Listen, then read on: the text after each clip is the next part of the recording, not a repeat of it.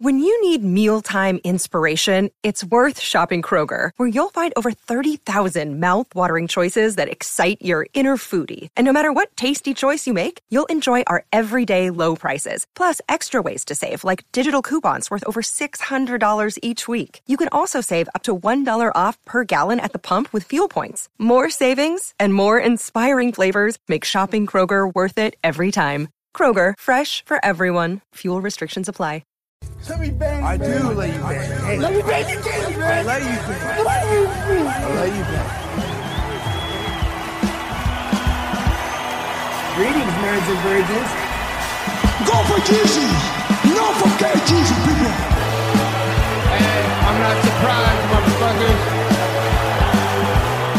Ladies and gentlemen, it is time once again for your favorite mixed martial arts podcast. Recording out of Los Angeles, California, it's MMA Roasted with Adam Hunter. Who the fuck is that guy? Who the fuck is that? What's up, people? Welcome to a brand new MMA Roasted podcast. Me, I'm here with one of my best friends in the whole world, uh, a guy who I absolutely love. Sometimes I, uh, we get too close, and then I annoy you. Uh, I feel like, I don't know. When does that happen? That you're one of those people that like, because like sometimes I, sometimes I try to ask you questions in the podcast, but I'm like, but I feel like you think I'm trying to bust you, but I'm not trying to bust you.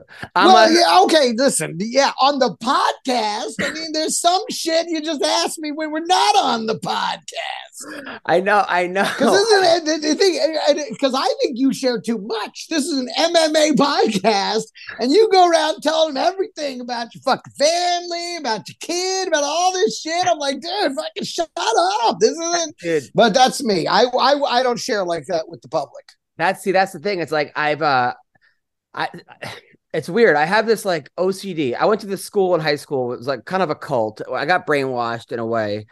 Yes, it, it was better. It was good. It was good for me. I'm still brainwashed. It was actually good for me because I was in a terrible projection in my life. But Was I, this the military academy? Was this the kind of the boarding school. Uh, the boarding school? Right, right, right. They basically said if you don't, if you're not honest with yourself, if you're not honest with everybody, so I would constantly clear my conscience. And with relationships, I would tell girls, I would tell people things that I didn't need to tell them because I felt like if I didn't tell them, I wasn't being honest. And while that could be very entertaining, it has also fucked up every single relationship. Totally, with exactly.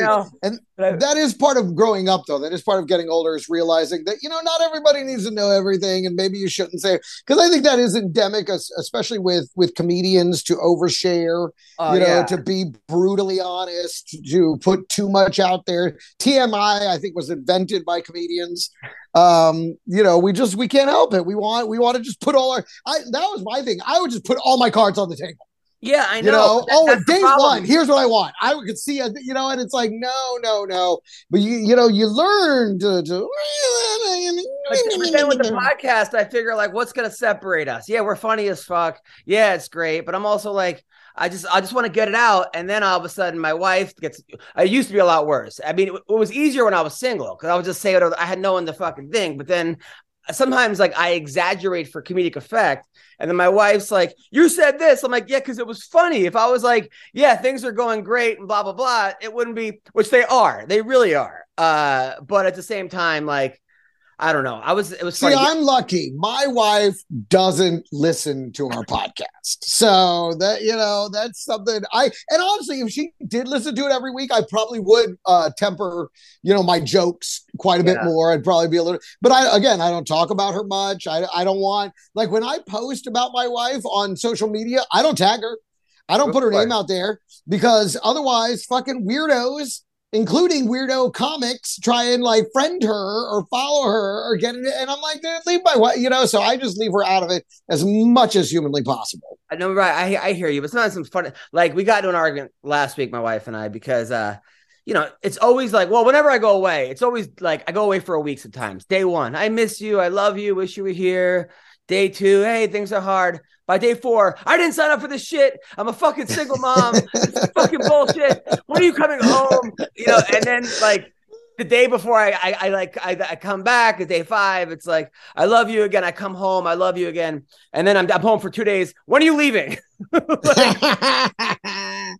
it's, it's literally Oh, that. my thing. wife, my wife, uh, she wanted to, she wanted to have sex the other morning, and I, I was so hungover.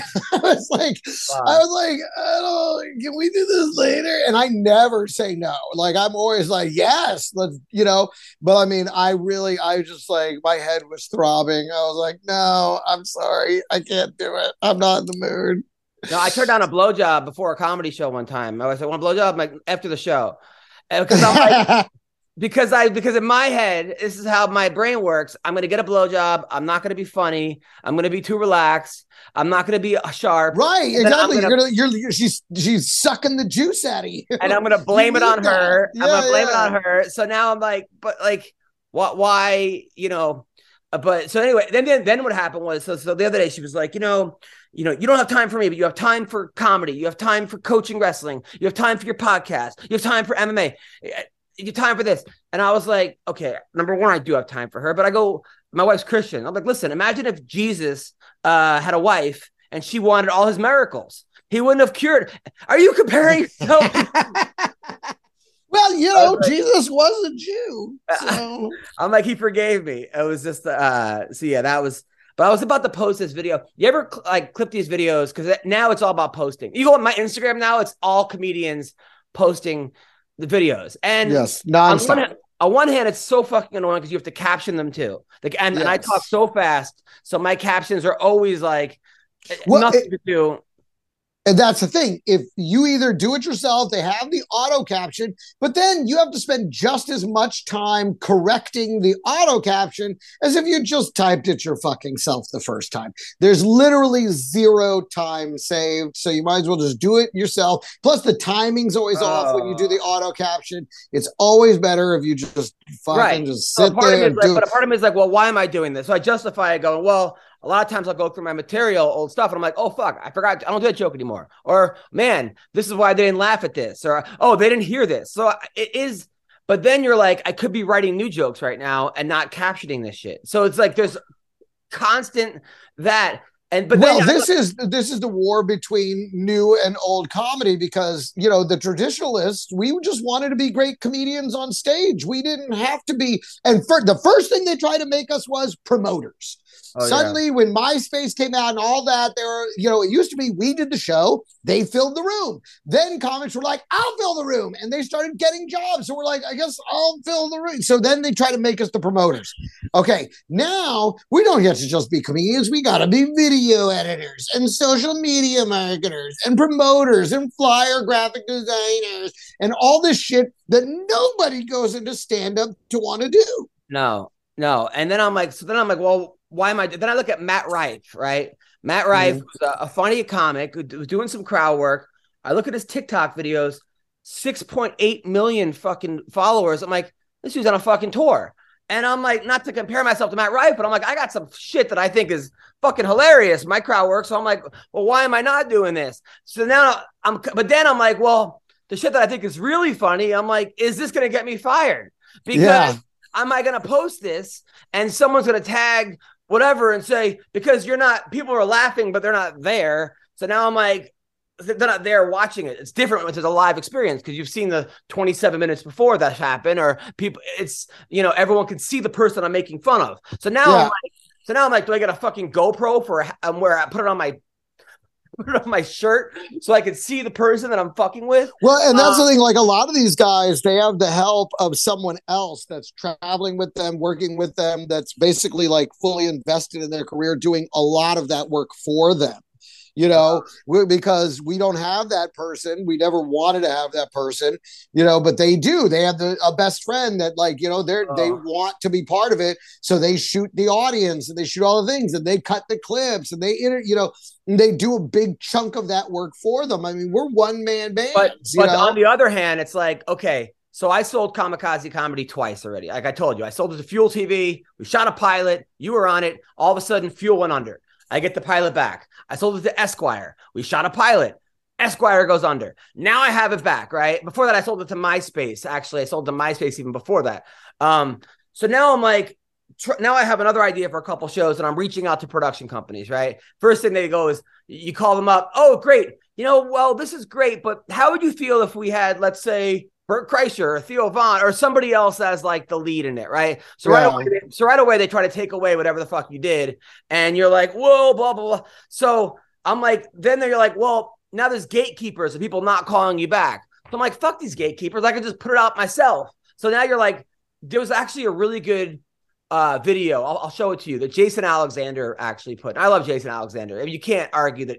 I mean, he's one of the funniest people ever. I mean, he, Yeah. he without him, there's no Seinfeld. I'm sorry, No, you're right. You're right. The whole chemistry of the other people was what made that show work. Yeah. And he made a video. He made a video recently. Said, "Okay, here's my advice to young actors or to actors." He goes, "The days of people putting you in something are over." He goes, Yep. "He goes, maybe." Maybe someone will put you in something, but that's one in a million. Uh, or one in a, every day someone gets. A, he goes, you have to do it yourself. You have to get the camera person. You have to get the videographer. You have to get the actor. You have to get this. He goes, all you need is a fucking phone. He goes, and then if you put out good stuff, you'll always work. You'll always work. And then maybe someone will see it and will put you in something that you can't afford to be in. And I'm like, Right. holy fuck, that's that's exactly what we're doing. Well, and that's But- what I said. We it started it started back it, with within the MySpace days, which we entered what I was calling then, and I call it now, is the era of pop comedy. You know, it got away from you know having to put together an hour, having to tour, having to build yourself into a great comedian that could really do the job, and all you needed was a hit clip. And now, you know, so what used to be in music a hit single, we are now up against the viral video. The viral video is the hit single of comedy and and and music. But music, you can do more. You know, the, the song can break out on SoundCloud like as just a song. So for them, you know, whereas they need the hit single, we now have to have you know Oh, no. a a a hit a viral video. It's And about media, a viral am so video, much- and I- those guys, you know, they ping, they have a hit single, and then you can tour on it. If That's the that's the, the formula now. But again, much like music, everybody's putting all this shit out there, and you're like, why doesn't this hit? And honestly, I don't know. You know, Uh, and some of it is like social media. While we need social media, because I hate to say it, but a lot of times I'm putting stuff up not for even people, but for bookers because bookers follow me and people that own Yep. comedy clubs, and they're the ones who see it and go, "Oh shit, this is funny." Oh, I forgot about Adam. You know, uh, but so, so you're putting it there, but it's depressing. It's so fucking depressing social media because you're watching everyone else fuck. And then even when I put stuff up, like yesterday, I put a flyer up. Hey, I'm gonna be in whatever, and the club books the opener, right? So I don't, I don't book the opener. And then, and then someone, so somebody writes, "Man, you're one of my favorite comics. Why are you always working with these fucking comics I never heard of? These fucking uh pieces of shit." And go- he goes, "Why don't you work with Bert Kreischer? And why don't you work with Tom Segura?" I'm just like, like, like, dude. I'm deleting this fucking comment. This is not a compliment. And second of all, just because you've heard of comics on a podcast doesn't mean they're the best comics. It, it's not even not even close. Podcasting and stand-up comedy are two different things. For example, I mean, Greg, you're one of the funniest comics I've ever seen, but there's also guys like Russ Meneve and Pete Correale and sure. you know, Godfrey and Mitch Fatel. And- I mean, and I'll put these guys against any one of your favorite comics. Okay, any Yeah. one of your favorite comics, I will put the Greg Rogells up against. But you, you, you have not heard of Greg Rogell, these fucking Yeah. comedians. But you have heard of Tom Segura because of Rogan and everybody else. And Well, and that's thing. That's why Rogan moved to Austin. Everybody and their brother moved to fucking Austin because they knew that getting on Rogan was more valuable than actually mastering the craft and slugging it out on the stages of New York and Los Angeles. Yeah, Do you I mean to tell me, Greg, you guys honestly believe Brendan Schaub wouldn't be a stand-up comic right now if we weren't on Rogan 170? dude? I heard a, I heard a story about him I, you know, I got to be honest. I got to be honest. I don't think so. Dude, I- You're delusional, Dude, man. this You Booker- cannot stop talent. Dude, this- there was a booker who told me. Oh, I, well, if it's one thing we learned, a lot of things can stop talent. and, and as a comic, Greg, I'm, I'm sure you and I both know that like there's nothing funnier sometimes than when somebody has like even like the dime bar, which is like this little fucking hole in the wall that I, I built just to get better at comedy. Literally Sure. just to get better. I love comedy. it. Yep, yep. Uh, I mean, there's 10 people there, 15 people there just to work on shit. But when you see, I, I I see comics all the time. They get off some some tour with a bigger name comic, so they're doing stadiums, and they walk in there and joke bombs, joke, and they're like, "The fuck, man! Just so you know, fifteen thousand people laughed at that fuck," and they get so fucking angry. And there is a poetic justice in that of like. Yeah, dude, it's like when I open for Russell Peters and they're like, "Hey, man, are you nervous?" And I'm like, "No, there's seven thousand people here. If half of them laugh, that's still 3,500 people laughing. Yeah. Uh, when there's 17 people and half of them laugh, you know, that's what eight and a half people. So it's a lot fucking harder. Um, Strong math, by the way. Way to do that. uh, no problem. When Uh, you try to split 17, I was like, which side of this is he going to fall? Is he going to go with a nine and six? Is he going to go with a seven and eight? With the, you know, Yeah. Um, but yeah, man. But I mean, even like I did a show at the Improv tonight, and uh, dude, how do you feel, Greg, about comics that laugh at all their own jokes? Uh, uh, by the way, I did math for 15, not 17. um, you know what? It depends. I because I say you should write comedy that makes you laugh, that you think is funny. So it depends. Some of them becomes formulaic, Uh, where their laugh, sort of like Fallon laugh, breaking on Saturday Night Live, it became his formula was just kind of like to laugh uh, instead of actually be funny. So it depends on who's doing it. You know what I mean? I laugh all the time on stage because, and usually it's because I'm improvising and I said something Yeah. that genuinely cracked me up. So, uh, uh, you know, so it depends on if it's genuine or if it's canned. uh, dude, Some I- guys, it becomes part of their act to just like just laugh at their own stuff and act like they're all cracked up, and it's like, well, you know, then then it's disingenuous. It's not my favorite, you know. So you know, it can cut either way. I'm, I'm not a fan. I'm just like you. You you wrote the joke. You can't tell me this is cracking you up every time you tell it on stage. Um, but anyway, I, I like go up Monday night. It's like the black show. It's all uh Monday night. It's it's you know, and and I go up there and some fucking Asian girl with big titties just starts heckling like right away. Just got like I eat pussy, this and that, and I'm like trying to shut her up. No one's shutting her up. Like, What's her Instagram handle? dude, she was hot. she was hot too. But I I, can no, tell. No, the way you're describing, it, I'm like, this girl sounds fucking hot. I gotta see this. Asian, big titties, and eats pussy. I must see this. But it was one of those sets where like I was getting She probably has more followers than all of us combined. dude, I was getting him joke to joke, but I couldn't get I just couldn't get a roll. I couldn't get Right, yeah. And I get off stage, I'm just not not the way that I wanted to. And then she wants to give me five, and I have to cross lines with her. I have to pass her. At this point, like I did not want to give her fucking five. Like, thanks, you fucked up my set. Like, I did not want to give you five, but I did because I'm just like, uh, otherwise I would have been like, you know. So then that fucking host goes on and he's like, "Oh, give it up for Adam Hunter," and then she goes, "He all right, he all right." right? And then the host is like, "Oh, you want to fuck him?" Turned black midway through her heckling. She became black. Dude, I'll tell you feel like it was. I feel like it was probably the whole way.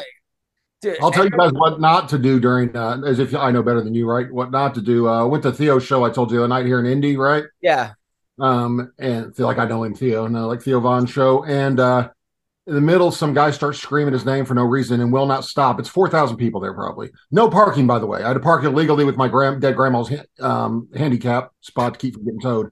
But we walked right into the building. Um, Well, let's not pretend you didn't keep it for a reason.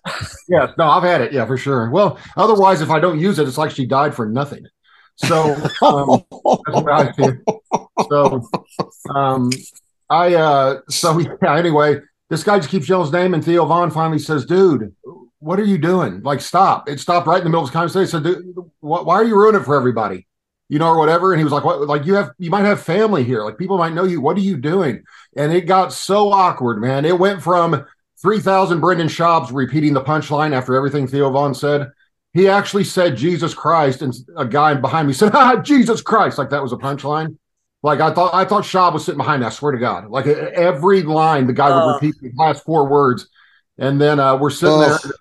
This guy, all of a sudden, I hear uh, it doesn't matter what color it was, but he's probably black. A security guard starts saying, "Get up, get on up, get up." He's trying to throw somebody out, and I was like, "Is James Brown performing back there?" Which all laughed from three or four people because it sounded just like James Brown.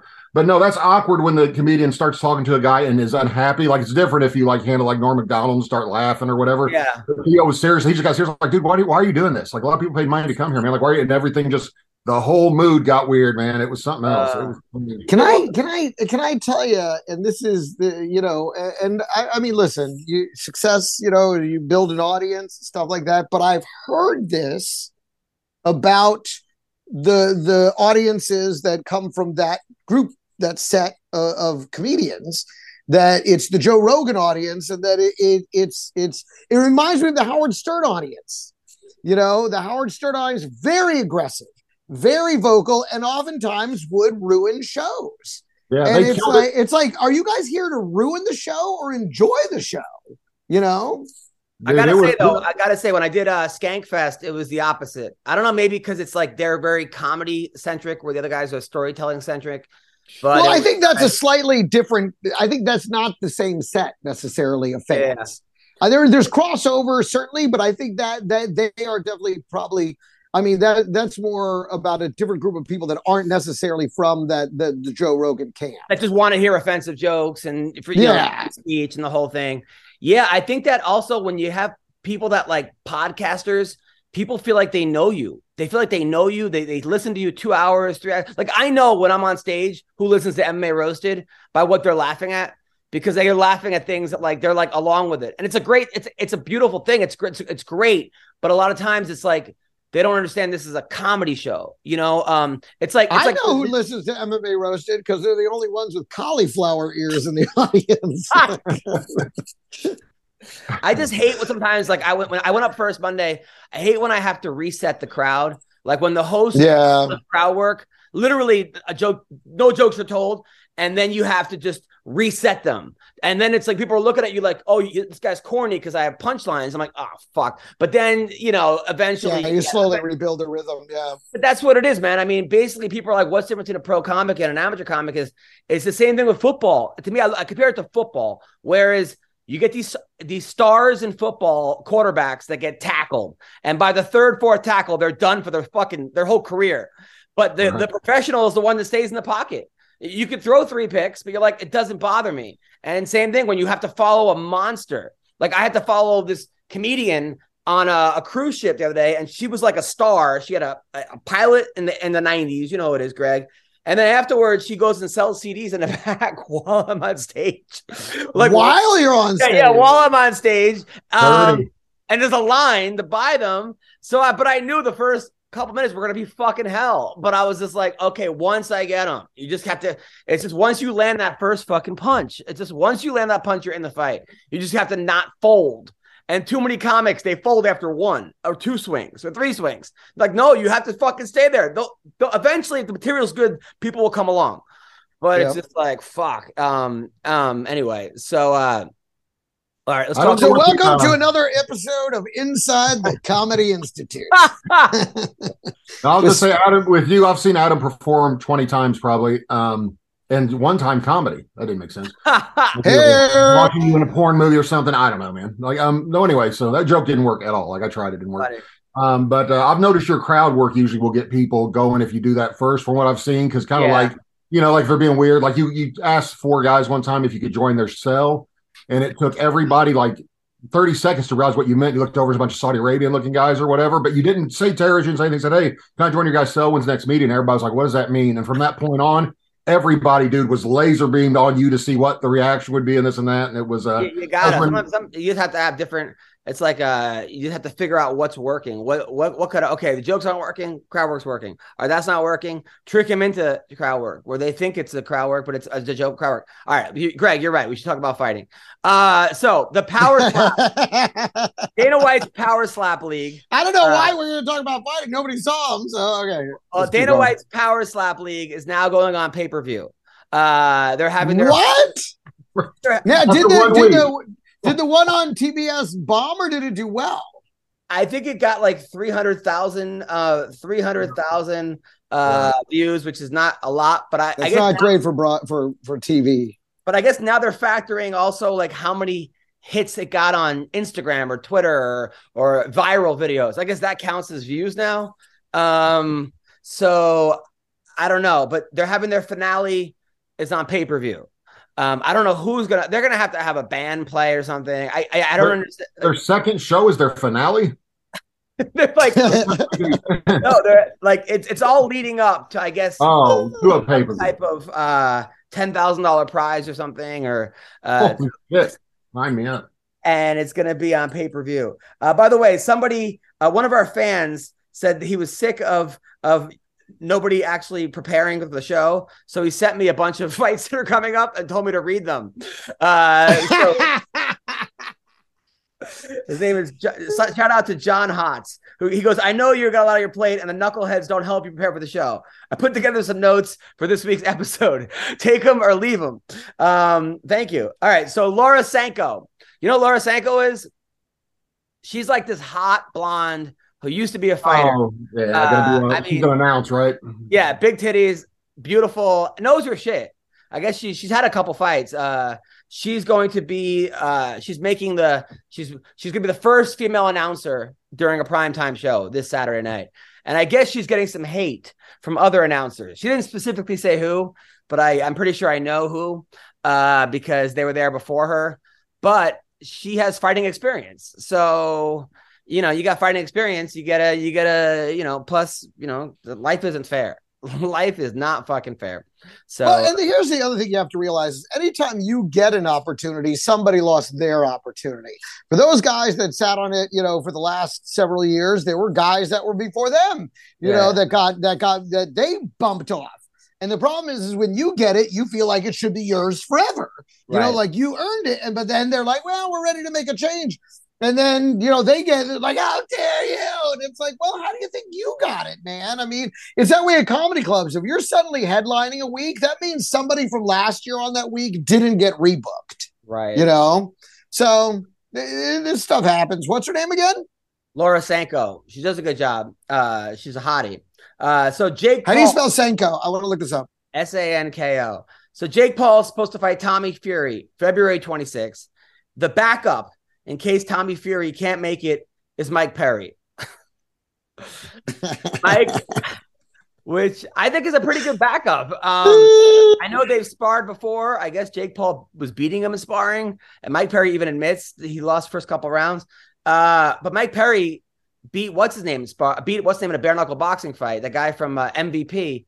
I think Perry could beat um if Mike Perry takes it seriously, which I think he is, because I don't think that fight's going to happen.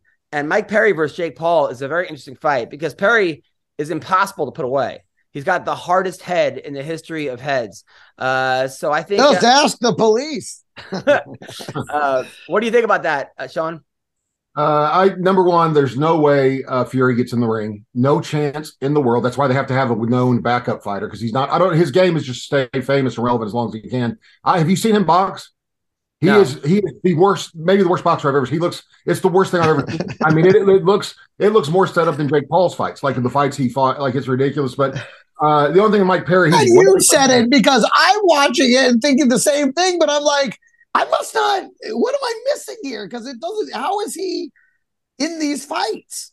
Right. It's, Sorry, it's amazing. But yeah, Mike Perry, uh, I've seen him pre- uh, box professionally, his first and second fight uh, in person. And uh, Jake Paul's bigger than him. I don't think Mike Perry would throw the fight. I mean, I guess anything's possible. But uh, if he knocks out or beats Perry, I got to believe it's real, man. Like, I, like I got to believe he's actually pretty decent. He's a lot bigger than him, but Perry's fought. I've seen him fight decent pros and hang in there. You know, like decent pro only boxers. You know, so um, he he can box. You know, I mean, he's not. I will say the- the this: world it, it, it's still fixed. it's still, and and that's why they have the backup because they're like, listen, the Fury thing, that's going to be a real fight. Definitely won't happen. That's why you should prepare yourselves now for the guy I've set up to take his place, the new one million dollar man, Mike Perry. Completely fixed, total garbage. Have Um, you guys seen the slap ass competition, by the way? I saw your clip of it, uh, and I have to say I had to watch it at least twenty times to really get what I needed to get done. done. Sean, have you seen this? Is this No. Russian, by the way? Is it in Russia? It Where looks like is it's in? Russia. That's what I, I was trying to decipher from the woman's accent. I'm like, is she Russian? Is that what's happening?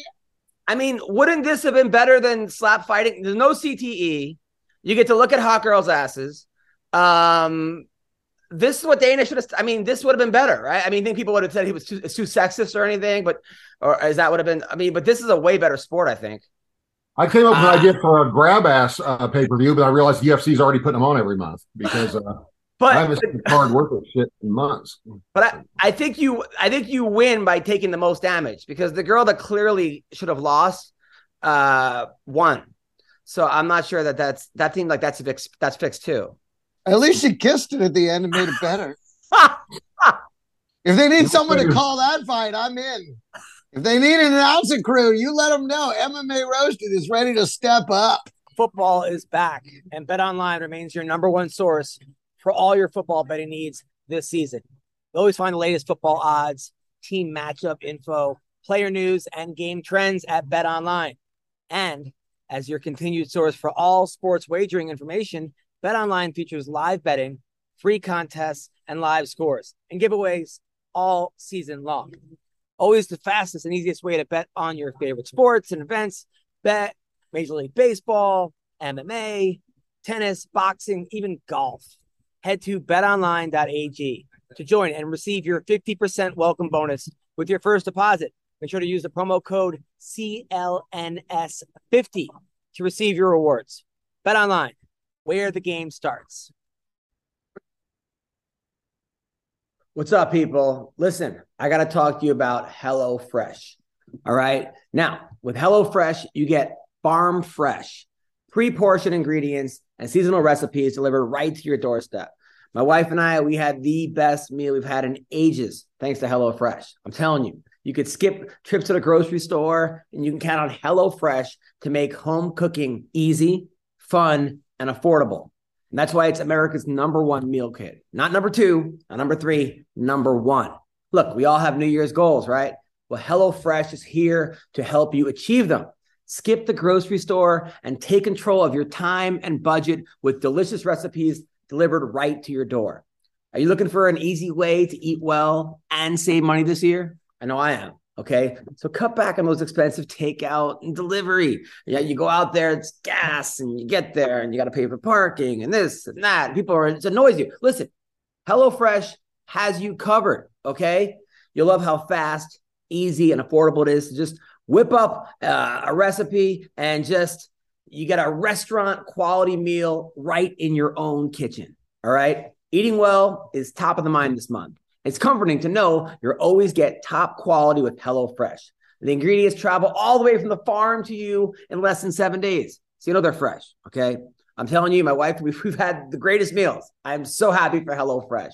All right. So you got to do this. Go to HelloFresh.com slash roasted21 and use code roasted21 for 21 free meals plus free shipping. Okay. HelloFresh.com slash roasted21 and use code roasted21, like I just said, for 21 free meals plus free shipping. All right. Check out HelloFresh, America's number one meal kit.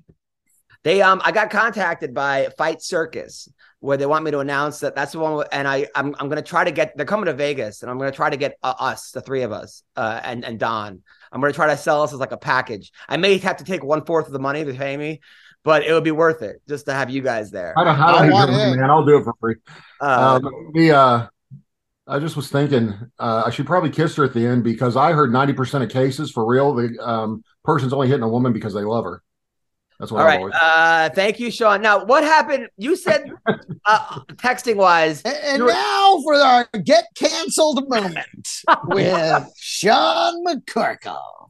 No, no, Sean, you told us um, there was a story about you getting AIDS for eight minutes. Oh my gosh, yeah. So okay, I'll give you the condensed version, man. I'll try not to uh try not to you guys know I like to mess with doctors, right? Because I don't like them. Um, so I took the uh, psychologist I uh last met with when I was trying to get a spinal cord stimulator put in for a ride for a while. So uh, the one that you thought it'd be a good idea to fuck with and yeah. to get cleared psychologically. Yes, I remember this. Um, yeah, so I convinced the doctor he paralyzed me one time because he kept telling me there was no danger of paralysis. So I had to sign a waiver. I said, yeah. I'm not signing the waiver if there's no danger. What's the point? So I go to uh, try to give, since I'm still taking testosterone, my red blood cell count is too high. So they want me to go give blood. Well, you go there. Well, your hemoglobin's too high. Come back in 24 hours. I'm like, okay, well, I'm an hour and a half from here, the only lab that does this. So I drive, come back in 24 hours. Oh, no, your blood pressure's a little too high. I'm like, what is it? 140 over 95. I'm like, well, that's like normal. It's a little bit higher than, well, we, we you know, they on and on, dude. So you got to be in the perfect position, perfect everything. So anyway, I start to tell this lady the story about one time I was in Australia because she's sticking me the needle, can't find a vein. I said, last time this happened, I was in Australia and I was getting an IV to rehydrate. uh, for my fight before Soa Palelei beat my ass in two minutes. Um, but uh, the doctor was very unhappy about being there. He was a friend with the promoter, and he's at a, he's at an immediate care facility at 11 o'clock at night giving us IVs, and it's just irate that he's even there and making it known he hates that he's there. Cannot believe I came in to do this. So trying to lighten the mood with the other fighters, I said, uh, Here we go. yeah, he stuck me, and uh, after a minute, he's sitting over there writing some stuff down. I said, "Doc, uh, I, I know you know what you're doing, but are there supposed to be big bubbles going into my veins?" I said, "It's weird, this IV." And he jumped up, and I said, "I'm just kidding, man." And he got upset about it. he like hit his hip on the desk and stuff as he was getting up or whatever. He was like, "That's not funny." I said, "If you saw the look on your face, it was, you know." And he didn't like it at all, right? So he starts looking at my chart, and he's like, "Who had?" He's looking around. He goes, "You haven't had an HIV test yet." I said, "Yeah, I had one 10 days ago." He goes, "You have to have it within 36 hours." They fight in Australia. I said, Well, I guess I'm not fighting then. I hope they still pay me. He goes, No, we'll do one right here. This is whatever, 2014 or 13, I mean, a long time ago, 13 Yeah. maybe. Well, I was like, They have an instant HIV test? He said, Yeah, 30 second. And I said, Can I buy some from you?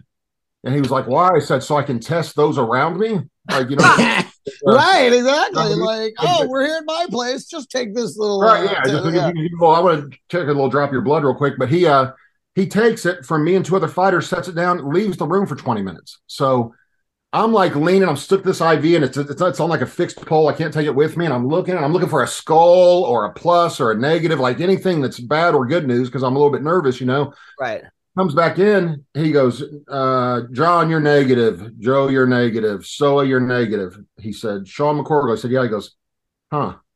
And he throws it in trash. He goes, starts opening another one, goes, Here, I'm gonna get another one from you. And I said, Wait, was it positive? He goes, Listen, these things aren't 100% accurate. Let's don't freak out. Like I've seen it. so he leaves me sitting there, and I said, I immediately thought, dude, in my head, like I knew I shouldn't have went out with that girl on house arrest. I knew it, or went in with her. Uh, I was like, I knew it. And then I start, I was like, I got to tell my kids, man, uh, not that there's anything wrong with being gay, but everyone's going to think I'm gay, you know, which I was, but um, no. But so I'm sitting there and dude, I am poor, like Was. five seconds in, yeah, pouring sweat. I'm like, oh my God. I'm like, my heart is racing. He goes, huh, I'm just joking. Oh my god. He said, you know, like you were about the bubbles going, your arm really funny. Medical jokes are funny, aren't they? And it, dude, it made me, it changed my life. It really did. Like it, for 45 seconds, I swear I thought I had AIDS. I was like, it's, it's over. Like it's over. I can't, I don't have my, like Magic Johnson money. You know what I mean? Like I was like, Yeah. I can't. I, I gotta tell you, I'm on the doctor's side here. I mean, you, you stepped right up and fucking started that. So I mean, I, good for I, I'm proud of the guy. I hate to say Right. it, That happened to me. That happened to me He twice. got you. He fucking got you, happened man. That's twice, pretty and I- slick. when I moved to LA, I got a phone call. This is the uh, you know Center of Disease Control. You need to get tested immediately. Um, and I was like, I had a girlfriend at the time, and I just banged her for the first time with a condom. I'm like, thank God we used a condom. Like, but, but we heard, I heard, dude, I I called them back. They were like, you have high cholesterol. That was the first time. I was like, you Dude. fucking assholes. Second time, someone I slept with tested positive for something. I had to get tested immediately. The only thing open was the gay men's health clinic. Right. So I had to go to the gay men's Which is great because they already knew you. Right. dude. I go there. And The guy was like, uh, "Have you had unprotected sex with a man before?" I'm like, "No." He's like, "What are you doing here?" Uh, he's like, "You don't." That's what the guy said. I, like I said, I I'm not condoning this, dude. But uh, in um, in in West Hollywood, by the way, uh, in West Hollywood, they have uh trucks outside gay bars and Yeah. clubs. That's instant AIDS tests. Yeah. So you before you leave with someone, you can go get tested in, in this truck, and they get. But I'm like, what a buzzkill! I mean, can you imagine? Like, you're finally gonna get laid, and then you go in the truck and get a fucking. Yeah, I, I think you, you they encourage you to get tested on the way in. oh, You know, so you're kind of walking around with it like, hey, like a big ass, you know, you interested, you know. You can I wonder if there's can- an underground market for negative AIDS tests, and is there a way that I can profit from it? uh, Like go to the gay bars and sell negative I, I feel there's like- listen, all you need is a little graphic design work and you can do it. I was selling allegedly I was selling uh, vaccine cards uh, for a while that I got for ten dollars a piece from a guy so that showed you were vaccinated when workplaces were requiring it. I had the correct numbers and everything, and had uh, actually had someone test and use it at work uh, because they're not allowed to share your personal information, but they can tell if it's a valid number uh, on the uh, thing. If it's a valid vaccine number. So yeah, I, I had them. They were going all over the country there for a little while, man. That was a nice little side hustle for me. You're the funniest human being. I don't even know how you get involved in this. It's like like career day. You went to all the worst careers. Like anyone else, every other place you have like ster- like his career day was like like dealing steroids, illegal this, uh, doing that. This was when I was selling Viagra for a dollar a piece, making like three grand a month doing it. That was amazing. How, how are you getting the Viagra so cheap?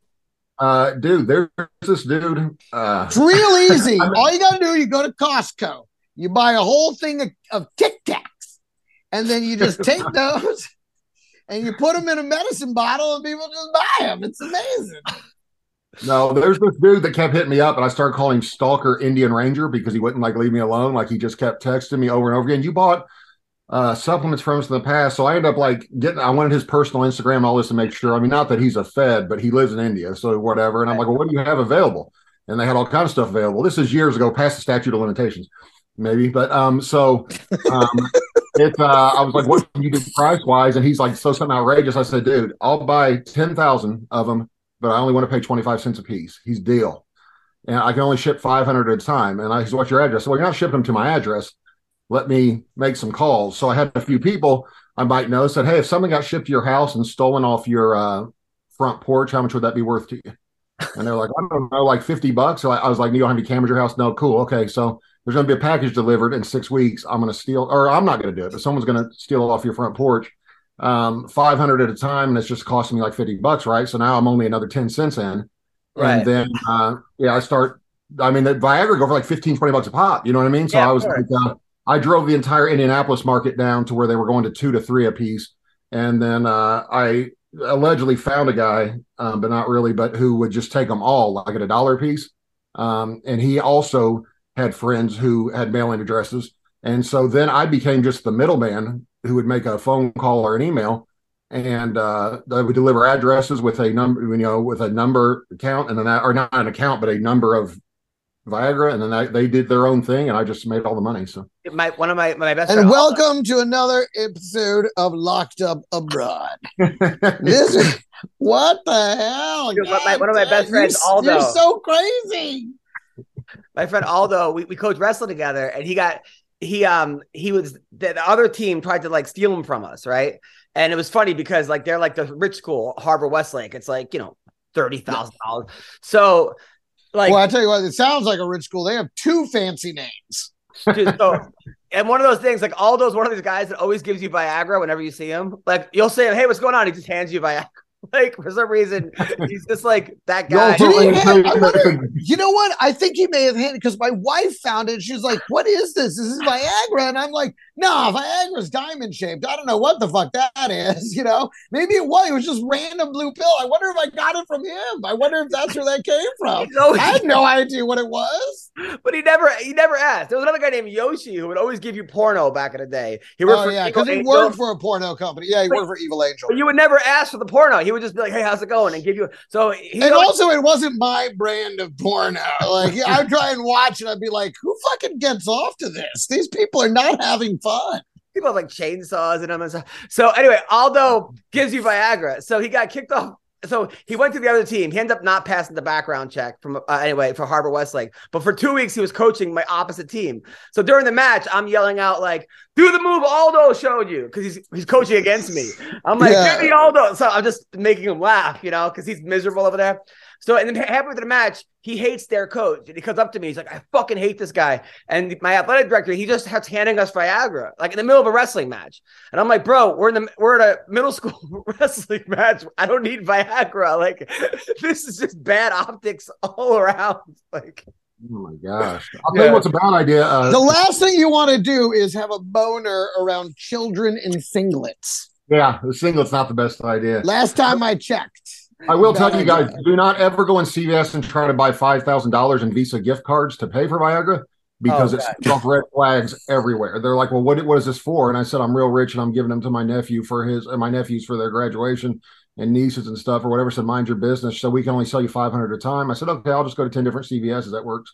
So um, I just went and uh, yeah, so that's the best way to pay for things. Just don't try to buy too many at once; they get weird. did I ever tell you, Greg, the uh, the Aldo Black Steve story? Sean, ever tell you that story? The Uh, Sounds So- familiar, probably not. So he, he- he's coaching high school, and there's two Steves in the team. There's a white Steve and black Steve. He's old school. He's like 60 from Philly. So he has all the kids calling the one kid Black Steve because he's black, right? So of course the kid's mom, who's like from Compton, this bigger woman, goes text him like, "Why is everyone calling my kid Black Steve? Like, like what kind of school? Like you have the whole team calling Because we already have a poor Steve. so like so Aldo writes back, I'm so sorry, blah, blah. And his go-to emoji is the black thumbs up. Like he thinks that's funny for some reason, but he forgot about that. So he's like, it'll never happen again. Oh boy. And then he sends the Uh, mom a uh. black thumbs up after saying he won't call the, the kid Black Steve. So then, of course, the mom flips out because now she got a black thumbs up after a Black Steve. Uh, so, like, I, I thought Sean would like that story. All right. Yes, because it's because it's lightly racist. So the UFC, uh, they they signed Bella Mir, who's Frank Mir's daughter. Have you seen Frank Mir's daughter? No, let me take a look here. Dude, she's she was like a four-time state champion. She's she jacked out of her like she if you were to put together like just like a superhero, like a like a super like a one of those Marvel kids, like she's just and now she wrestles for Iowa. And uh, I think she starts for the team. Dude, I don't know what kind of strength and conditioning program they have this kid on, but the son is like uh is gonna go in the NFL, and the daughter is like, and the daughter is just a monster wrestler. So the UFC, I guess they they're now somehow sponsoring college Oh, I'm spelling it wrong. That's my problem. Bella Mir. And she's like a really Yeah. nice kid. But Jesus, Frank's got some good genes, huh, Sean? Yeah, that makes me sad for them. I mean, I've met his kids before. I know Frank. I don't. uh it, to each his own, man. But I, if my son was going to fight, I carry guilt to this day. My dad begged me my last ten fights not to do it anymore. Every fight, he said he just give me the money uh, that I was getting paid for the fight. He said he couldn't take the stress anymore, and I told him, "Time, Dad, I gotta, gotta do what I gotta do," you know, because he knew I was hurt um, on a lot of them, and I was like, I just, I can't take money from you. Sorry. But I imagine now that my son's older, I imagine him fighting. I don't, I don't know how a parent can do it, man. Like I cannot, especially a, girl, your daughter yeah, but, fighting. I mean, but the girl's a monster. And I know that's yeah, what, she's she's she's. I mean, you could tell she's she's been fighting long enough. The I muscular to tell my dad you can't. I'd tell my dad you can't pick what you were good at, you know, like what you were born good at, you know. So I was like, I It's can beat anybody in the world without even training, you know, not anybody, but, you know, ninety percent of the world without even training. So, um, but it's, uh, I, I like I said, man, it's I feel guilt over it now badly that he's dead. So Well, Francis, dad- so- sorry, sorry about that. By the way, every time I post something about my dad, I have to hear Sean's Facebook saying, "Wish I had a dad that was alive." Like, that makes that makes it so. I love ruining your uh, anything. My dad's thirtieth anniversary. I wish I had a dad who could have an anniversary with a woman who was still alive. It must be nice. Like, and now, uh, Sean, why are you carrying a gun now everywhere you go? Oh yeah, no, I realized, dude. One day, um, weird. me and my uh, me and my girlfriend, who you've met, is about 120 pounds. We were wrestling around one day, playing around, and I realized she could probably almost beat me in a fight now with my back. Like if I didn't win, seriously, if I did not win in the first 30 seconds, let's say she somehow avoided me, all it takes is me moving the wrong way, and I'll be on laying on the ground screaming. You know. So that's when I realized I'm not nearly as tough as I thought I was. You know what I mean, or whatever. Like, because I think all time, yeah, if that dude does this, I'll do this. Then I think, wait, no, I won't. You're not going to do anything. Like that kid could probably beat you up. That 22 year old. You know what I mean? Like I think about. I was telling somebody I boxed Jake Paul. I was like, wait, Jake Paul would beat me up now. Like, you know what I mean, or whatever. Like I can't even move my back. I can barely walk. You know. So I just started carrying a gun with me because I want to be able to have the same attitude and confidence. Um, you know what I mean, and and a surety that I know I would win the fight um, if I got into it with somebody, because I have a tendency to get in altercations. I can't imagine why, but like I've been in multiple movie altercations where like I threw a Coke and hit a guy in the face with it. By a guy, I mean a 13 year old kid, but he spit on me. Um, But you don't uh, think that maybe that having a gun would be the worst thing because you would do something stupid like this and then shoot somebody Uh, and be in jail? might not be the Yeah, best you know, idea. maybe maybe you want to carry some mace or uh, Might not be the best idea, but I've also been shot at before and had guns put in my face in real situations. So I would much rather have one should that happen than How not. did someone miss you with a, a, a shot? Uh, I've been shot. It's a long story, but I, I heard one ricochet right by my head, man, during like an altercation thing, and it started going off. And I'm out the tough guy, like, dude, what, what are they letting off fireworks over there? And then you hear boom, like right by your head, you know, or whatever. You're like, dude, they are actually shooting. Took me like 10 seconds to realize it was for real, and then had to jump on the ground, climb under a car, or whatever. So um, I guess they weren't shooting directly at me, but uh, we also had when I was camping when I was 10 years old or 12 years old, my dad accidentally threw a bag of bullets for a 22 rifle in the fire, in the campfire.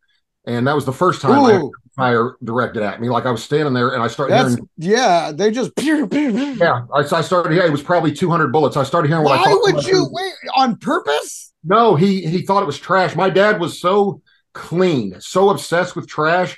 Like he would used to bathe in bleach. Like my dad would pour, pour bleach on himself in the shower. Still, he- there's you don't just throw shit into a fire.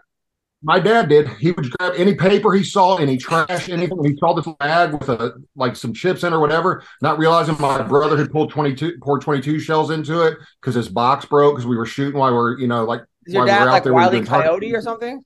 That I sounds. was gonna Yeah, say so. so So great decision making runs in the family. Right, absolutely. Yeah, he threw a bag of. I swear to God, threw a bag of bullets in the fire, and we thought they were black cats. He goes, "Who's letting off fireworks? I told you guys not to bring any, you know, or whatever." And then we started hearing ricochets and started seeing it come out of the fire, and I was like, "He's like, did one of you boys put bullet or bullets in one of those bags like that or whatever?" We were like, "Uh, yeah." And then we all same thing, dove on the ground, man, and just waited for it to stop. But it was uh, Oh it gets God. like surreal when when bullets are going around you like that and hitting stuff. Like you sit there like just waiting for it, like, well, this will. Sean, as your friend, as one of your best friends, do not carry a gun everywhere.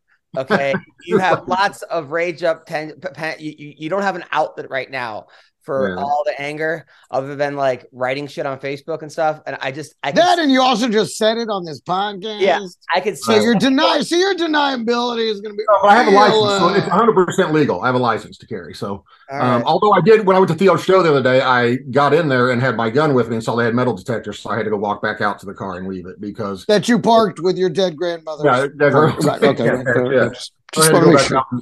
Put that out there. And had to limp to it to make sure in case anybody saw the handicap thing. I how was normally back, how was how was backstage at the show?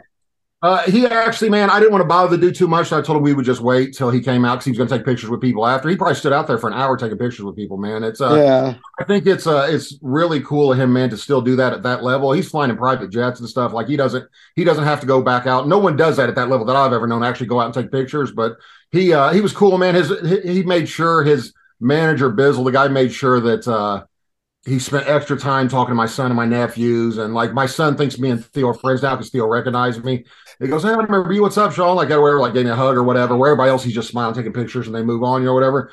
And my son's like, Man, he remembered you. I was like, Trey, like, what do you do? What do you think? Like, no one, he, I met him six weeks ago. Look how big I am. Of course, he remembers me. You know what I mean? Like, it's not Well, and Theo's a genuine guy. He really is. He's a sweetheart of a guy and genuinely one of the funniest guys I've ever worked with. So, I mean, you know, the, he, he's pretty cool that way. I, I'm glad for him, man. Anybody like you, Adam, anybody that's been doing it for 20 years, um, Brennan Shaw, people like that, you guys all, uh, when you finally get your chance and it's not based on talent because you've been that talented for years, you just finally right place, the right time. If Theo hadn't been on Joe Rogan, he probably would, would still be unknown, you know, like it just, when it's your shot, I mean, if you guys were smart, you would have fought for years, get almost brain dead, then befriend Joe Rogan, and he would be so concerned for your health, he would gift you a career with 179 appearances on his show in a row. But It's all good. So uh it's supposed to be Ngannou says he's in, t- in uh, contact with Tyson Fury for a super fight, boxing this summer. Oh man, I, I like how they're going to switch to MMA gloves. Like that matters. you know what I mean? Like, oh, you're, but you're still boxing, but it'll be smaller gloves. Okay, well, he'll win then. I, I don't see. I can't see Ngannou beating. I mean, unless Fury doesn't take it seriously, which Fury's kind of a head case. Maybe he might not take it as serious as he was, you know, Anthony Joshua or uh, uh, somebody. You know, uh, what's his name? You know, I'm talking about the guy that like uh, the huge guy that uh, uh, Deontay Deontay Wilder. Yeah, yeah, yeah.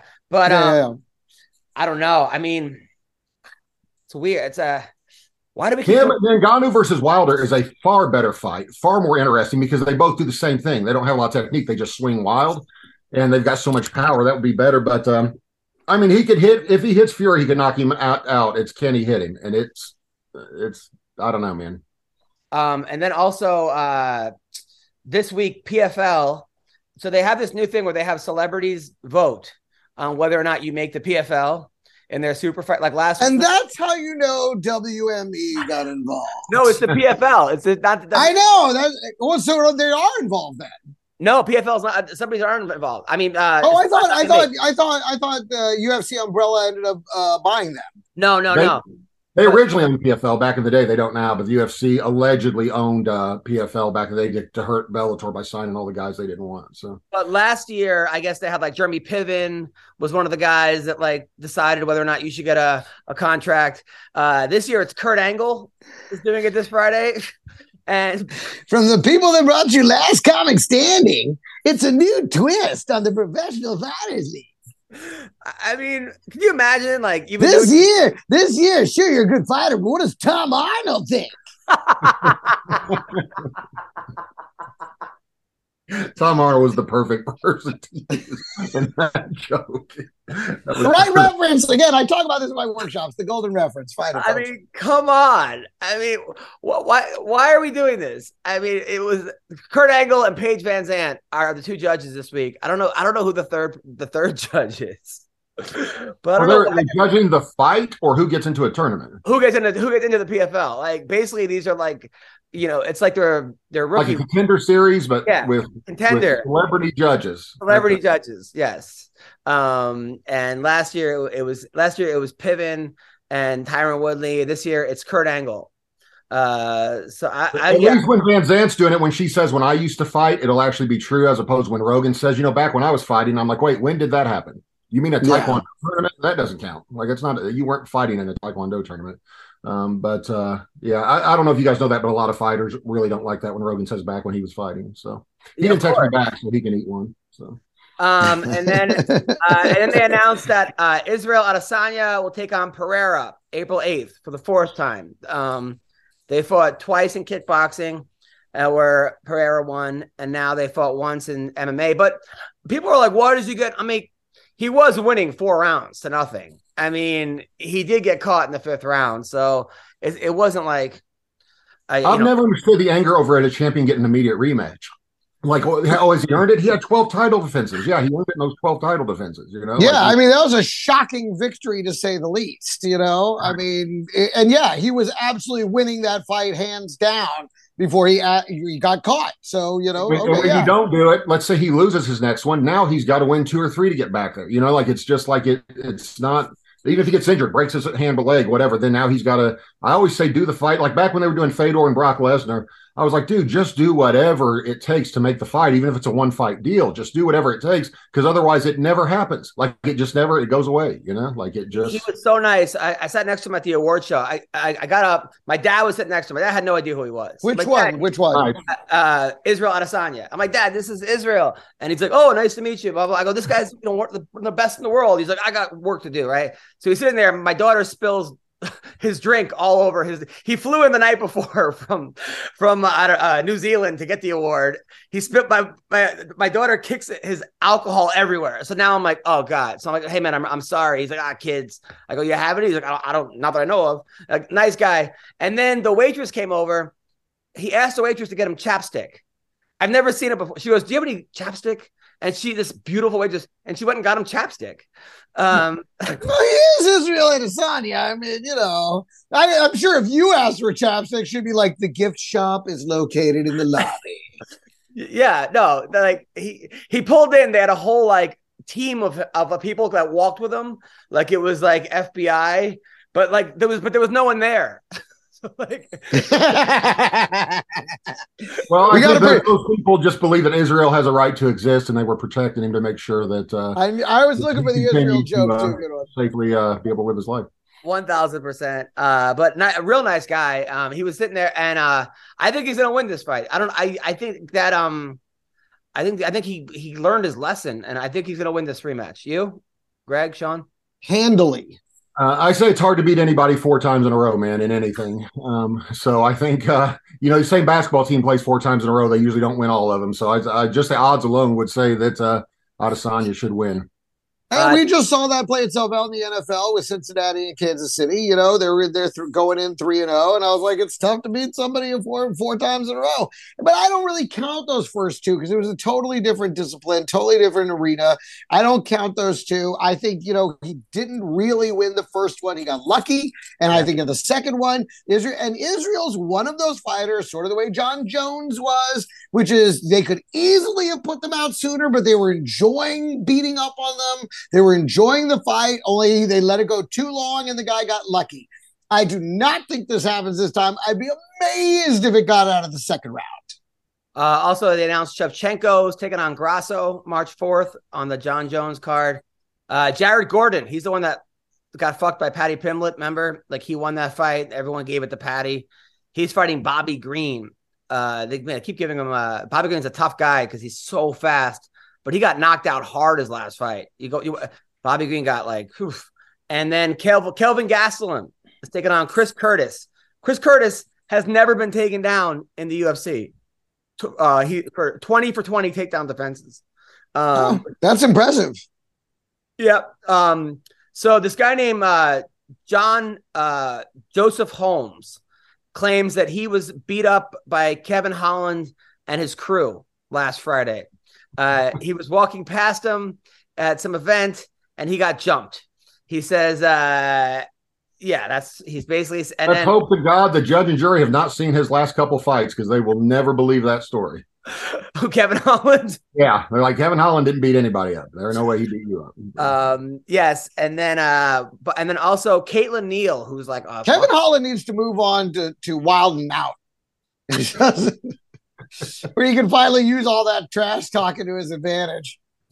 Uh, and then uh, the Bell, uh, what's his name signed with the PFL? Caitlin Neal, who's like a fucking smoke show. This girl's uh, uh, very, very a nice girl. She signed with the PFL, so happy about that. Um, and then uh, it was one of those things on the Ultimate Fighter. She was on the Ultimate Fighter. She's like, my father.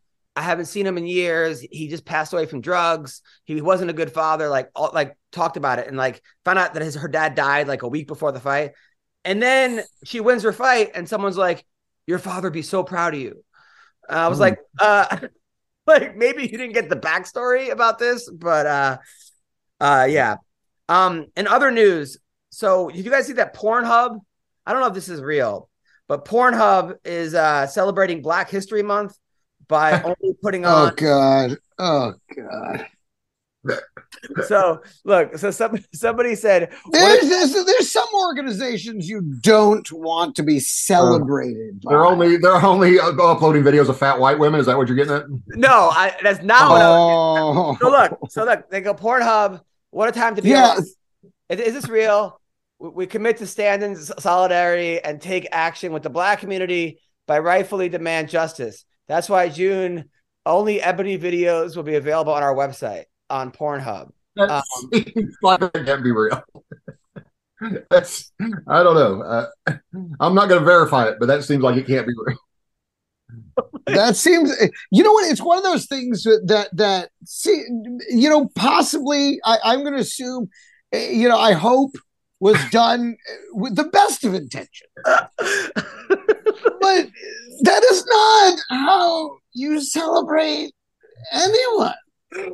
Like oh my god. So now here's a bunch of don't they- why video, don't they and here's a bunch of video of women who really needed a thousand dollars. Like no, no.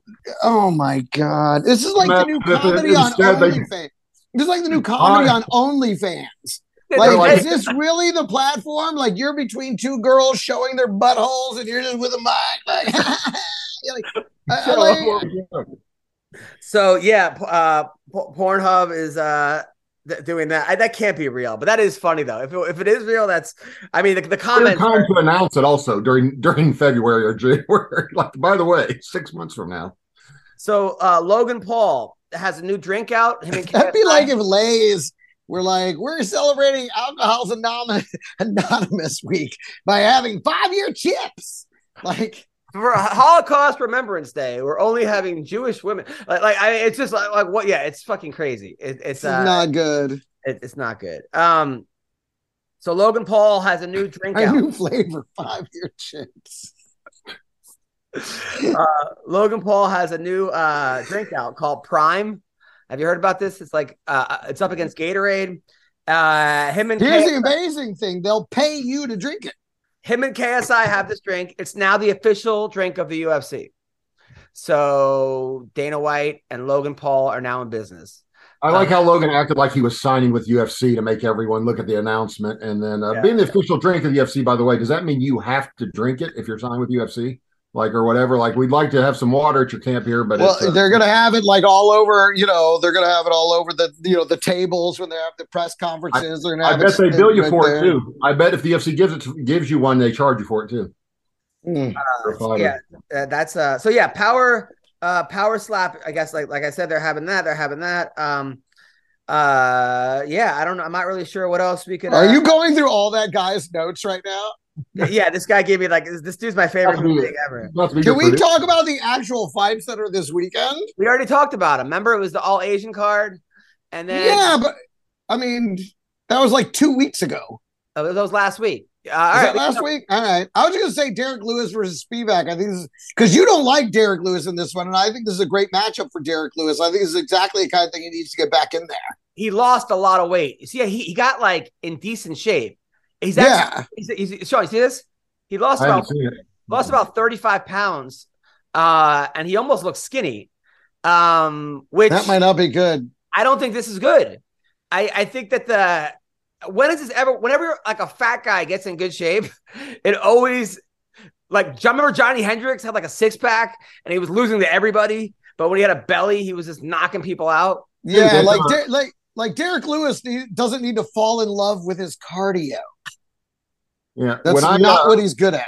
when I fought Pudzianowski, his previous fight was at 315. He got all the way down to 260. I'm like, dude, you're the only thing you're good at is being strong. Why would you drop 50 or 60 pounds of muscle? That doesn't make any sense at all. You know what I mean? You're not a good fighter. It's that you're so overwhelmingly strong. He's still stronger than me. But uh it, like it, that's like taking your Shaquille O'Neal learned to be a three point shooter. You know what I mean? Like why? Like why are you taking the, the thing you're best at and trying to change it? You know, like it doesn't. yeah make let me see if i could uh if i could find a, a picture so here's him um running uh, fucking vi- Oh my god, he's gonna try. He's Like I'm gonna try and laugh, take him into deep waters, get him into the fifth round. Like no, that's not what you do.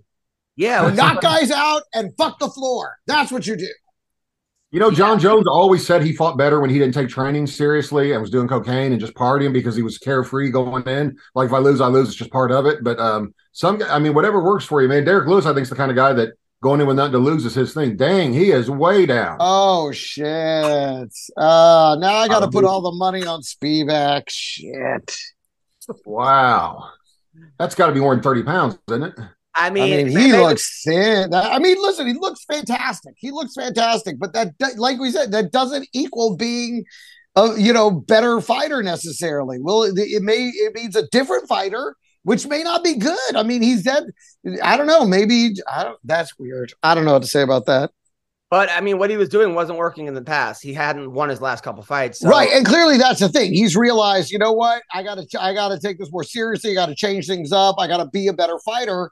You know, it's like, and I struggle. You know, everyone struggles with this. I struggle with it too. Like I'm, you know, I'm kind of a dirty comic. I'm a party comic.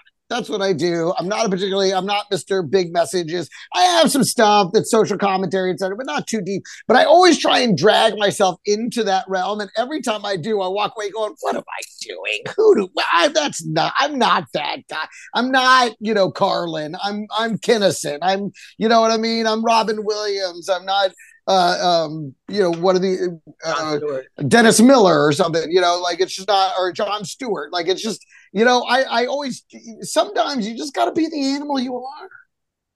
Yeah, I mean, we'll see. I, I'm actually now I'm actually curious. Before, I mean, if you if you would have came out the way he usually does, though, I would have been like he's losing. So now I got to see. But I don't think his problem before was cardio. Uh, his last No. couple fights, he just been getting he's just been getting wrecked. Uh, so we will see. We will see. I mean, who knows? May- may- Maybe if he actually puts more time into it, it'll mean more to him.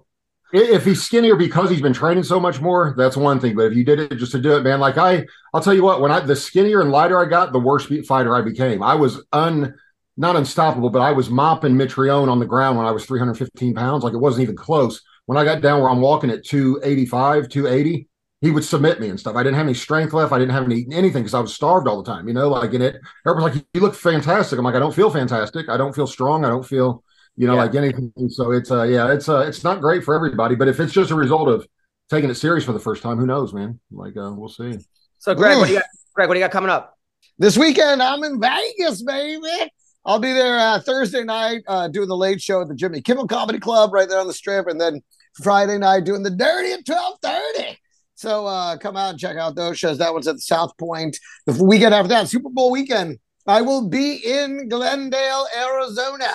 At the uh, Stir Crazy Comedy Club, which is right there in the complex with you know the the State Farm Arena, everything. It's all right there. I'm going to be right there doing shows at the Stir Crazy. You can join me for those. Week after that, I'll be at a uh, corporate gig in the Bahamas, not too jammy. And then after that, I will be at TK's Comedy Club in Dallas, up in Addison.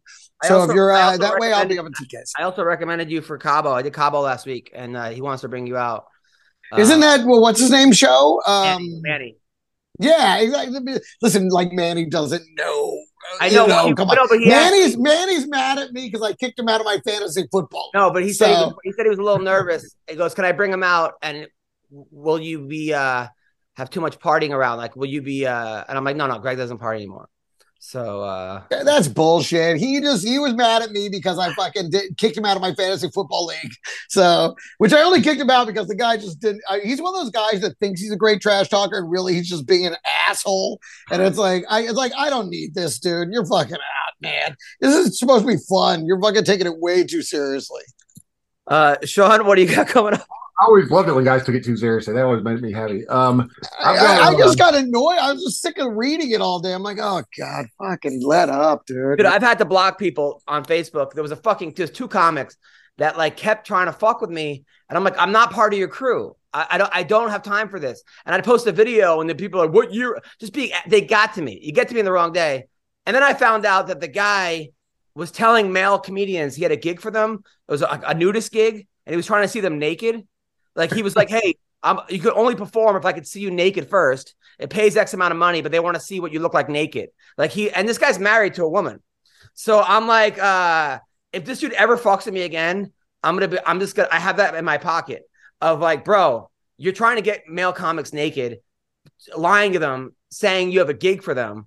You're a fucking scumbag. And then just see what he says. I didn't even know Bruce Buffer was doing stand up. That's weird. There it is. Well, we almost made it through one. Uh, Sean, what do you got?